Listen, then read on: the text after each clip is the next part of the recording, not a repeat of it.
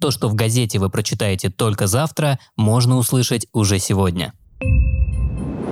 Подкаст Петербургского дневника. Иммунитет окреп.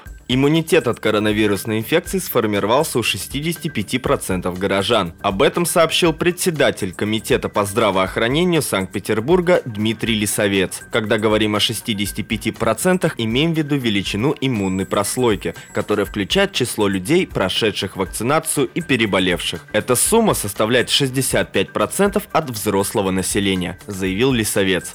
По словам чиновника, в настоящий момент в городе вакцинировано более 1 миллиона 300 тысяч горожан хотя бы первым компонентом вакцины. Полностью прошли вакцинацию более 950 тысяч петербуржцев.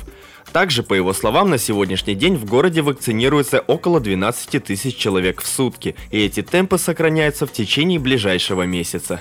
Вечеринка в летнем саду. Петербуржцы обсуждают частную вечеринку, прошедшую в летнем саду. Волна критики поднялась после того, как в социальных сетях появилась фотография, на которой участники мероприятия охлаждали в воде алкогольные напитки. День рождения в летнем саду отмечал известный петербургский ведущий Алексей Малиновский, а среди его гостей был продюсер шоу «Голос дети» и партнер продюсерского центра Леонида Агутина Андрей Сергеев. Именно он на своей странице в Инстаграм опубликовал фотографию с бокалом шампанского. В пресс-службе Русского музея прокомментировали частную вечеринку с шампанским в летнем саду. В музее сообщили, что не проводят частных мероприятий. Скейтеринговые компании, оказывающие услуги в саду, заключили договор лишь для презентации продуктовой линейки и привлечения посетителей для получения дополнительных средств на содержание сада. Администрация предъявила претензию и штраф организатору вечеринки за несоблюдение правил на территории музея. В Русском музее посетителям напомнили, что нужно бережно обращаться с объектами культурного наследия,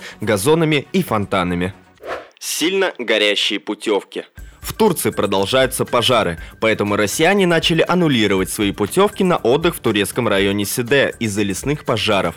Об этом сообщила исполнительный директор Ассоциации туроператоров России Майя Ламидзе. Правда, она подчеркнула, что речь о массовых отменах туров не идет. Опрошенные петербургским дневником туристические компании с отменами путевок в Турцию пока не столкнулись. Напомним, 28-й пожар на мусорном полигоне в провинции Анталия неподалеку от города Манавгат вспыхнул пожар, который из-за ветра перекинулся на леса и быстро достиг жилых районов.